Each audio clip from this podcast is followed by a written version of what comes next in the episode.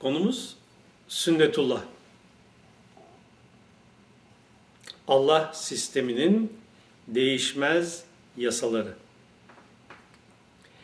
İsmi Allah olanın yeryüzündeki en büyük mucizesi Muhammed Mustafa Aleyhisselam'dır. Onun beyni, hakikati ve beyni ile hakikati arasındaki iletişim yeryüzünde açığa çıkmış en büyük mucizedir. Allah kulu ve Resulü Muhammed Aleyhisselam'ın en büyük mucizesi ise Kur'an-ı Kerim. Kitabullah'tır. Niçin? Çünkü Allah Resulü ve Nebisi olarak ne kendisinden önce ne de sonra kıyamete kadar hiç kimse onun açıklayıp bildirdiklerini açığa çıkaramayacaktır. İşte o yüzden. İşte bu sebepten dolayı da ondan sonra bir daha nebi gelmeyecektir. Kur'an bir mucizevi olayı anlatır ki o da şudur. Esas olarak Kur'an iki ana fikir veya bölümdür birbirine girift olarak. Bir, Tanrı ve Tanrılık kavramının geçersiz olduğunu vurgulayıp ismi Allah olanı bildirmek ve tanıtmak. Bu Risaletin konusudur. İki, Sünnetullah adıyla bildirilen evrensel sistem ve düzeni açıklamak. Buna dayalı olarak nelerin yapılmasının veya yapılmamasının insana yararlı olacağını bildirmek. Bu da nübüvvetin alanıdır. Yaşadığımız dünyada otomatik olarak tabi olduğumuz yasalar ile tüm evrensel yasalar, buna doğa kanunları denen de elbette dahil, Kur'an-ı Kerim'de sünnetullah ismiyle bildirilmiştir. Stringlerin hareketinden, holografik gerçeklikten, evrenler arası ilişkilerden, evrenin enerji bütünselliğinden, kozmolojik ilişkilerden, insanın kendi yapısı ve özündeki arşından kürsisine, semavatına ve yedi kat arzına kadar tüm ilişkiler yumağı hep sünnetullah kapsamında gerçekleşir. Sünnetullah öncelikle şöyle bildirilmektedir. Sünnetimiz bir başka şekle dönüşmez. Esra suresi 77. ayet. Sünnetullah'ta değişme olmaz. Fetih suresi 23. ayet. Sünnetullah'ta tahvil, sapma, yön, amaç, tarz değişimi olmaz. Fatır 43. ayet. Şimdi bir evrensel gerçeği vurgulayalım.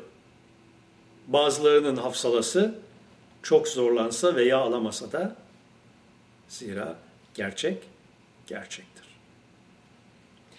Noktadan ilk açılımın olduğu andan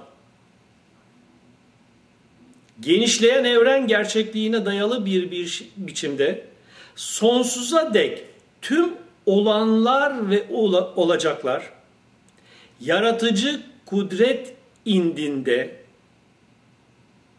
ilim olarak bellidir ve asla değişmez. Bu vurguladığım olay yanında insanlık tarihinin yeri ise düşünebilen beyinlerce takdir edilir ki bir hiç mesabesindedir. Evrende muhakkak ki insan aklının alamayacağı kadar canlı, şuurlu, değişik türler mevcuttur. Ve bunların tamamı dahi bu sünnetullah kapsamında değerlendirilir. Bir Allah Resulü uyarısını hatırlayarak konumuza girelim. Siz eğer benim bildiklerimi bilseydiniz az güler, çok ağlardınız. Rahat yataklarınızda yatamayıp Allah Allah diyerek dağlara kaçardınız. Acaba Allah Resulü ne anlatmak istiyor bu ifadesiyle, uyarısıyla? Sünnetullah'ı eğer okuyabilirsek, evren anayasasının şu ilk temel maddelerini fark etmeye başlarız. Bir, tüm yaratılmışlar bilinçli veya bilinçsiz bir şekilde mutlak kulluklarını yerine getirmektedir. Yaratılış amaçlarına hizmet eder şekilde yaşayarak. Yedi sema, arz ve onların içindekiler hep onu tesbih eder. Hiçbir şey yok onu hamdı ile tesbih etmesin. Fakat siz onların tesbihinin anlamını anlamıyorsunuz. İsra suresi 44. ayet bu. Semavatta ve arzda bulunan canlılar ve melaike, ruhani ve cismani alemlere ait tüm varlıklar ve kuvveler, hiç kibirlenmeksizin Allah'a secde halindedirler. Nahl suresi 49. ayet. İkinci madde. İblis denilen varlığın isyanı dahi mutlak kulluğunun eseridir. Ne var ki mutlak kulluğun ifası tard edilme veya lanete uzak düşmeye engel olmaz. İblis dedi ki Rabbim beni azdırman dolayısıyla yemin ederim ki arzda onlara sünnetullah'a ters davranışları süsleyeceğim ve onları toptan azdıracağım. Hicr suresi 39. ayet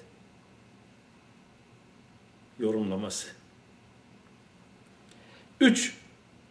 Sünnetullah'ta ismi Allah olanın kudret sıfatı hakimdir. İsmi Allah olanın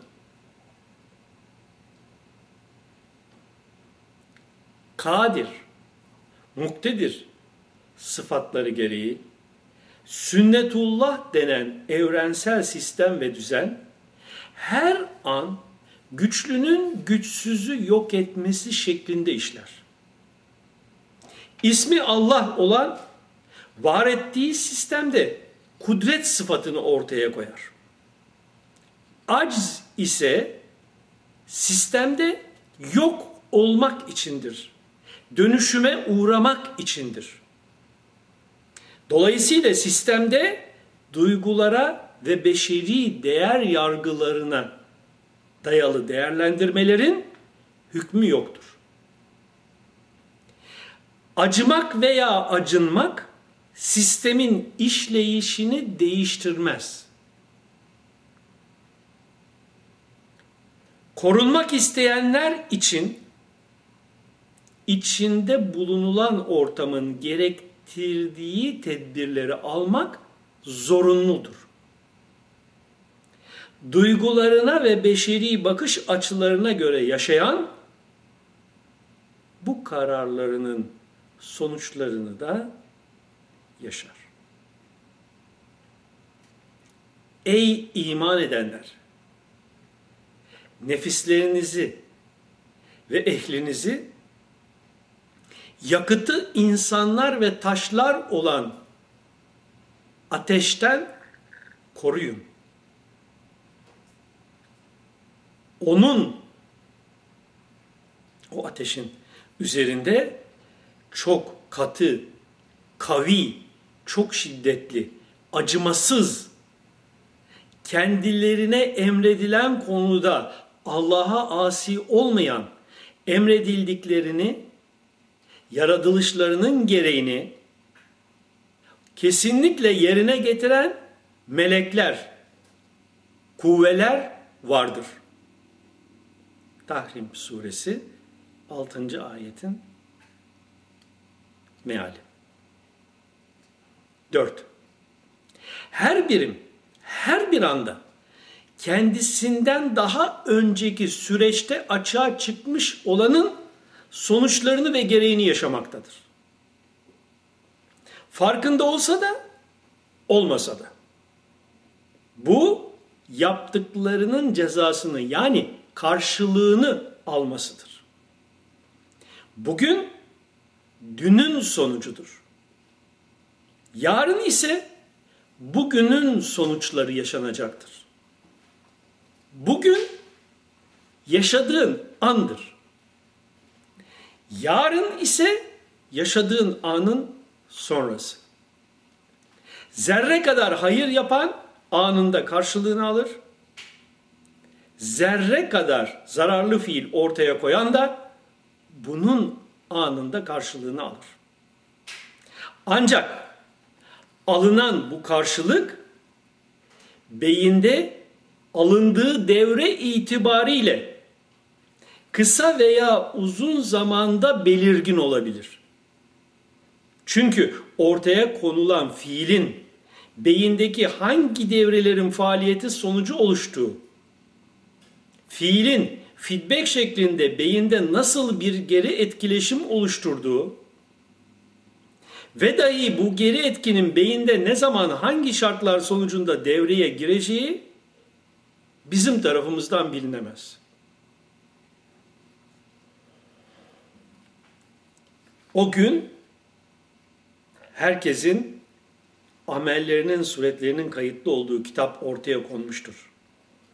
Mücrimlerin onun içinde olanlardan korkup ürpererek eyvah bize bu nasıl bir kitapmış ki küçük büyük bırakmadan hepsini ihsa etmiş, sayıp dökmüş, zapt etmiş, muhafaza etmiş dediklerini görürsün. Ne yapmışlarsa onları önlerinde hazır bulmuşlardır. Rabbin kimseye zulm etmez. Kehf suresi 49. ayet. Dürülen sayfalar neşrolduğunda, açıldığında Tekbir suresi 10. ayet. Kim bir zerre ağırlığınca hayır yaparsa onu görür ve kim bir zerre ağırlığınca şer yaparsa onun da karşılığını görür. Zilzal suresi 7 ve 8. ayetler. Beşinci madde. Her birim için sonsuza kadar sadece yapabildikleri ve yapamadıklarının sonuçları söz konusudur. Yapmamış olduğun veya karşılığından mahrum kalmayı getiren bir yanlışı telafi edebilecek hiçbir mazeretin geçerliliği yoktur. İnsan için yaptığının dışında hiçbir şey yoktur. 53. surenin 39. ayet. Sistemde geçmişin telafisi yoktur. Sistemde oluşlar sürekli bir ileriye gidişi oluşturduğundan ve yaşanılan hiçbir anın tekrarı söz konusu olmadığından geriye, düne dönmek de imkansızdır. Dolayısıyla geçmişin telafisi yoktur. Yalnızca yaşanılan anın değerlendirilmesi söz konusudur. Geçmiş, geçmiştir. Geçmişin ve dahi namazın kazası da olmaz.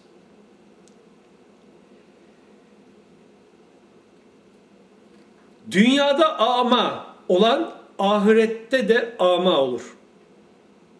Hatta daha da şaşkın. 17. surenin 72. ayeti. Burada dünyadayken basireti açılmayan ölüm dönen, denen dönüşümden sonra ebediyen kör kalır. Yaşamın ve sistemin gerçeklerini basiretiyle görüp anlayıp değerlendiremez. 8. İsmi Allah olan bu konuda yeterli bilgiye ve tefekküre sahip olmayanların sandığı gibi uzayda yaşayan, bir gezegende yaşayan bir tanrı olmadığı için bir gün tanrının karşısına geçip neden türünden soru sormak da kesinlikle mümkün değildir. 9. İnsan sonsuza sonsuz yaşama dönük ne elde etmek istiyorsa dünyadayken bunun gereklerini yapma ve ruhuna bunu yükleme şansına sahiptir. Ölüm denen boyut değiştirme sonrası ibadet denen beyin geliştirme çalışmaları söz konusu değildir. Ölümle buna dayalı tekamül yolu da kapanır. Dolayısıyla yaşam ibadet denen beyindeki Allah isimlerine dayalı özellikleri açığa çıkarmak için tek ve eşi bir daha gelmeyecek yegane şanstır. Bahanesi veya mazereti ne olursa olsun bunu değerlendiremeyen sonuçlarını ebediyen yaşar. Nihayet onlardan birine ölüm geldiğinde dedi ki Rabbim beni, beni geri döndür. Ta ki terk etmiş bulunduğum şeylerde sünnetullah'a ters düşen davranışlarında isabetli yerinde fiiller yapayım. Hayır. Asla bu mümkün değildir. Bir kelime söyler ki onu kendisi söyler ama sünnetullah'ta bunun yeri yoktur. Arkalarında eğer geri dönüş mümkün olsaydı önlerinde bazı olacakları güne kadar bir berzah, bir engel, bir perde, bir aralık, bir boyutsal başkalık vardır. Geri dönemezler. Reenkarnasyon asla söz konusu değildir. Sur da nefruh olduğunda o gün aralarında nispetler, beşeri mensubiyetler, akrabalıklar, etiketler, dünyada birbirlerini tanımalarını sağlayan görünümler olmayacaktır. Sualleşmezler de dünyadaki nispetlere dayalı olarak. Müminun suresi 99 101. ayetler. Her birim incir içindeki çekirdek ya da spermdeki insan gizliliği gibi kendisinden sonrakini içinde barındırır, içinde bulunduğu boyuta göre. Velev ki açığa çıkmasa. İnsanın farkı kendi semavatında yükselerek veya özündeki hakikat noktasına uruç ederek beşeri değer yargıları ve duygulardan arınmış bir halde halife olmayı başarabilme olanağına sahip olmasıdır. Sizi arzda halifeler kılan odur. Kim küfür gerçeği örterse birimsel nefsani fani hazlar uğruna halifeliğini örter ise onun bu gerçeği örtüşü kendi aleyhinedir. Kafirlere kendi küfürleri Rableri indinde şiddetli gazaptan başka bir şey arttırmaz. Gerçekleri örtenler, inkar edenler yani kafirler kendi hakikatlarından perdelenmenin sonucunu acı bir şekilde yaşarlar. Kafirlere bu inkarları, gerçeği örtüşleri hüsrandan başka bir şeyi arttırmaz. Fatır suresi 39. ayetin anlamı ve yorumu. 12. Hedefine ulaşarak yeni bir boyuta sıçrama yapan bir tek spermin yanı sıra milyonlarcası hedefe ulaşamamanın sonucunu yaşamaktadır ve onlara hiç acıyan da yoktur. Bundan bir ibret almak lazım. Çünkü evrende her boyutta aynı sistem geçerlidir. Bu arada bir de ekleme yapalım konumuza sünnetullah ile sünnet-i Resulullah'ı ayrı şeyler diye öğrenmiş olanlar için. Bazıları Allah Resulü'nü yetişme şartlanmaları ile baba gibi kabul ediyorlar. Hala hiçbir şey anlamış değiller.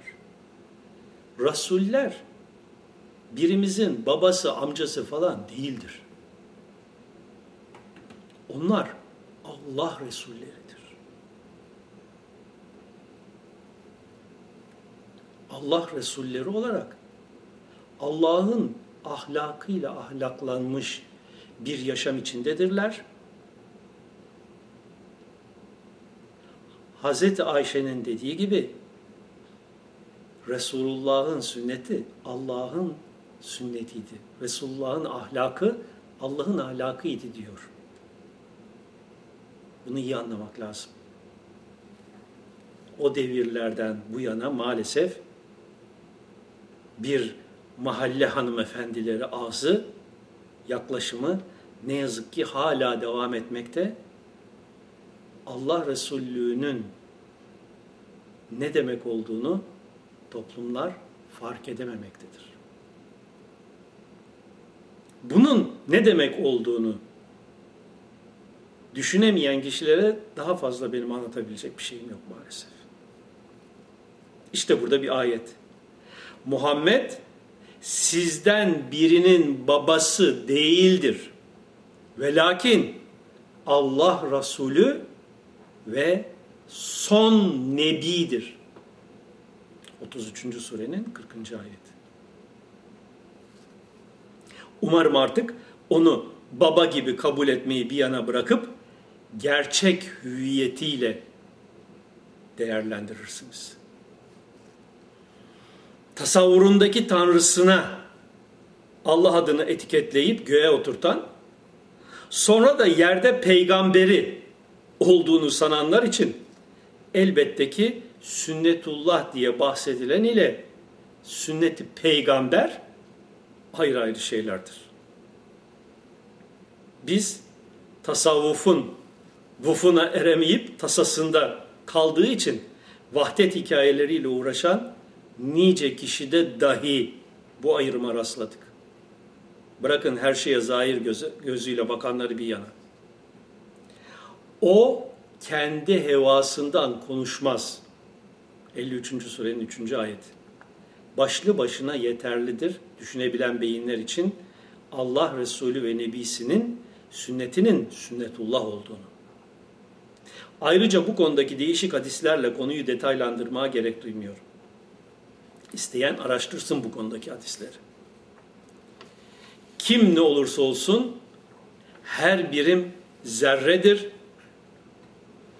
küle aynı olan ve kendisindeki hakikatin özellikleriyle, esmasıyla onun muradını zahire çıkartır. Tekten çoka bakma yetisi kendisinde açığa çıkamayanların bu sırrı anlamaları mümkün değildir. Velev ki taklit yollu kabul edilebilir. Kelime-i şehadetin anlamını idrak ederek söyleyebilen cennete girecek olandır. Ne var ki Hz. Muhammed Mustafa aleyhisselamın Tanrı peygamberi değil, Allah kulu ve Resulü olduğunun idrakında olarak buna şehadet edebilecek insan sayısı da galiba o kadar fazla değildir yeryüzünde.